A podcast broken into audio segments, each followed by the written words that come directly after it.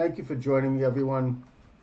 There appears to be a somewhat of a revival of Logos um, that is at least occurring in this wonderful world of YouTube videos, but possibly and hopefully will have reverberations in our culture nationally and around the world. And the effort is being led by the brilliant work of Dr. E. Michael Jones, whom I've been following for quite a while, maybe about a decade. Um, Dr. Jones's work has had a very profound influence on me personally and also on my work as an author and as a, and as a uh, radio host. I've interviewed him over the years, most recently on this program. And he's coming out with a new book, I don't believe it's published yet, that deals with the subject of Logos, um, as he defines it, which is the moral and ethical precepts that are foundational to our Western civilization, which are rooted in both truth and reason, but also merged with faith in God. Um, he derives it from the, the ancient Greek term which he connects quite accurately to to the uh, the Gospel of John in the New Testament, and this is where he develops what I think is a very unique idea, um, one that is not atypical of him because he's done a lot of work in in the area of philosophy and thought that is unique and that is amazing. In that he links it to um, the ministry of Jesus and the messiahship of Jesus as as being the merge between the logos of reason and the logos of faith and that this was the gift to all of mankind and the foundation of the um, of the west um, and I, I absolutely don't take in any issue at all with that except for one little thing that I disagree with Dr. Jones on. In fact, maybe it's not so little and that is that his insistence, his insistence that the Jews rejected Logos when we rejected the ministry of Jesus, when we rejected the messiahship of Jesus, and furthermore, when we colluded with the Romans to execute Jesus, which are all true historically, other than Jews who became Christians. My suggestion here is that the exact opposite is true. It's not that the Jews rejected Logos when we rejected Jesus. It's that the rest of the world, the Western civilizations, Christendom, embraced Logos when they accepted the moral and ethical precepts of the Torah, when they accepted the Mosaic covenant at Sinai, which is the very essence of Logos and that Jesus, whether he was Messiah or not, is a religious question. He is the bridge figure in terms of the acceptance of Logos. That Jesus, if you look at his ministry, particularly in the book of Matthew, in the Gospel of Matthew, he said that he was going to continue the Logos of Moses and that not a single word of that revelation would be changed. And so his in a sense this means and makes jesus at least messiah like if not the messiah which is again a religious question in that he more than any other figure in history was able to transmit logos the moral and ethical precepts of the torah to all of mankind to a very large degree to the degree that christianity has spread and it has all over the world And that the enemies of Logos are not the Jews. The Jews remain the people of Logos. The enemy of Logos is the same enemy that the Jews struggled with right up to the beginning of, of so right up to the days of Abraham.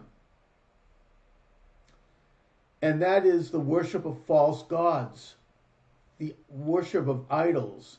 This is a thread that runs through the entire Torah. This is the struggle that the children of Israel had, especially when they got to Canaan and started to establish a society. This was the sin of the golden calf at the foot of Sinai.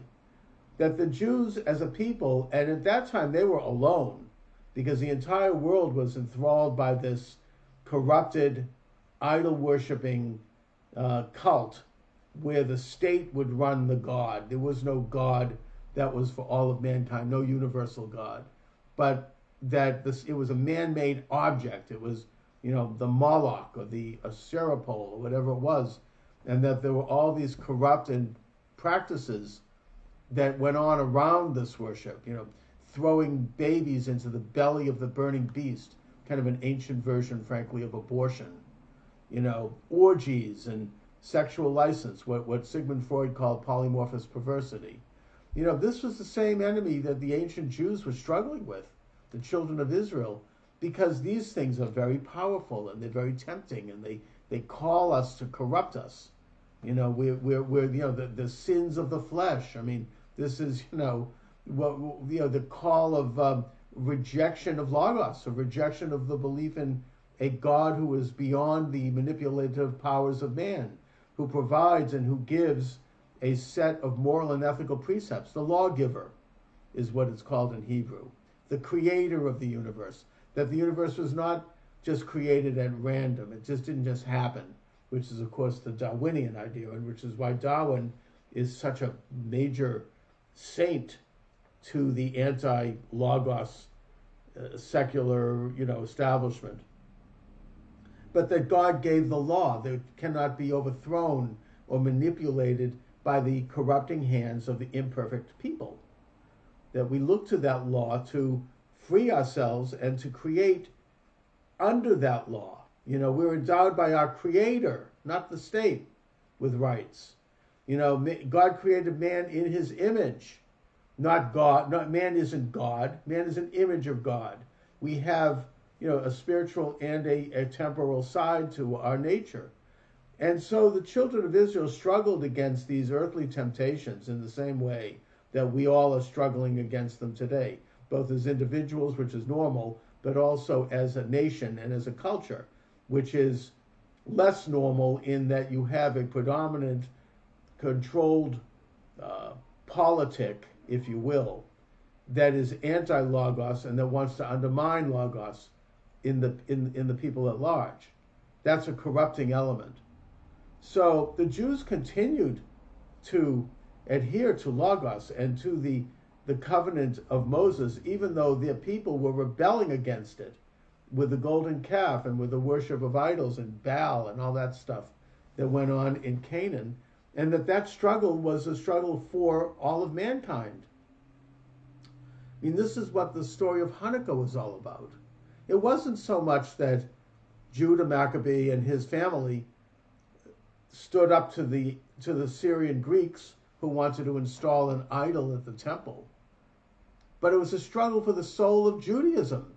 They were fighting a civil war against the Hellenized Jews who were involved in corrupt practices and who wanted to be you know, of the world, who wanted to be of the earth, and who were doing, you know, naked gymnasiums and whatever they were doing. And um, that, that Judah Maccabee and his brothers stood up to it and they cleansed the temple. That's what the lighting of the menorah is. That's what it symbolizes a return to Logos, an overthrow of this corrupted, Hellenized uh, empire and its internal influence within Judaism. And the fact that they did this is something to celebrate, not only on the surface in terms of that it reestablished the very holy concept of, of political sovereignty, which is something that the Torah does get into, but it also reestablished Logos among the people so then they could then carry that on, and that would eventually result in the um, the ministry of Jesus. It wouldn't have been happened had it not been for Judah Maccabee and they're they're taking back the logos for the children of Israel. And that as I said, Jesus himself said that the the covenant of Moses is forever. The Jews continue to be the people of the book. We continue to embrace logos in terms of believing in the uh, moral and ethical precepts of the Torah, that these are divine, that these are how we are to guide our lives and how we are to advance as human beings and that we are still at war internally with I mean I get into this in my book left-wing anti-Semitism it's a big subject but suffice it to say that we have been seriously damaged by the advent of a false messiah called Shabtai Zvi. Shabtai Zvi was a, a, seventh, a 17th century false messiah who, by the way, was the exact opposite of Jesus. He was satanic. Jesus wanted to uphold the Torah. He wanted to uphold the moral and ethical precepts of the Torah, which is why Christianity holds the Old Testament as the Word of God. You know, they grafted it into their own beliefs. And instead, Shabtai wanted to overthrow the Old Testament of the Torah by inverting it, by perverting it. He would take everything in the Torah and he would do the opposite. You know, if the Torah said, uh, you know, whatever whatever the subject, don't commit adultery, he viewed adultery as a suddenly religious right.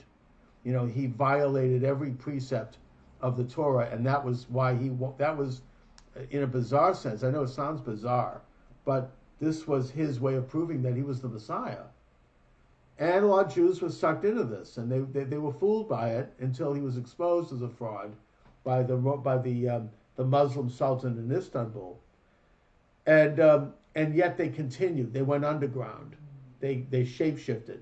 And in the 18th century, they had a, a disciple of Shabtai Zvi in Europe by the name of Jacob Frank, who furthered this secretive agenda, this subterfuge of Judaism. And they have taken the high ground in Judaism today to a large extent. They are the ones who control much of the Jewish establishment. You know, groups like the ADL, quite frankly, I don't want to single them out, but, you know, um, Jewish groups and, and, and Jewish radicals, they're the ones that gave birth to the Jewish embrace of Marxism. So, you know, this is a subversion of Judaism. It is a war within Judaism. It's a war that those of us who support Logos, whether they, we be Jew or Christian, we ought to support not only for these Jews to prevail and to take back the covenant, but also to stop the infiltration of Christianity by their own anti Logos groups that, by the way, have nothing to do with Judaism. And I'm talking about st- groups starting with the Illuminati, which was generally a Catholic thing, and which sought to overthrow the church and sought to overthrow the nations by creating a, a world order of, of bee colonies. I mean, of, of, of you know beehives. Everyone would be um, de facto equal.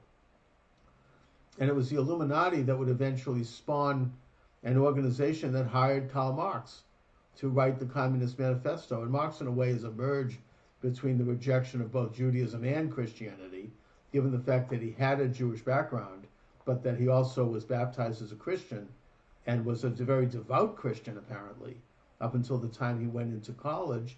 And then he was influenced by the quote unquote Enlightenment figures like Hegel, came out as a radical, like a lot of our students do today, by the way.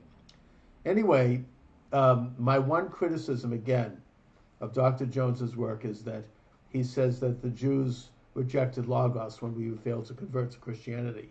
I say the opposite is true.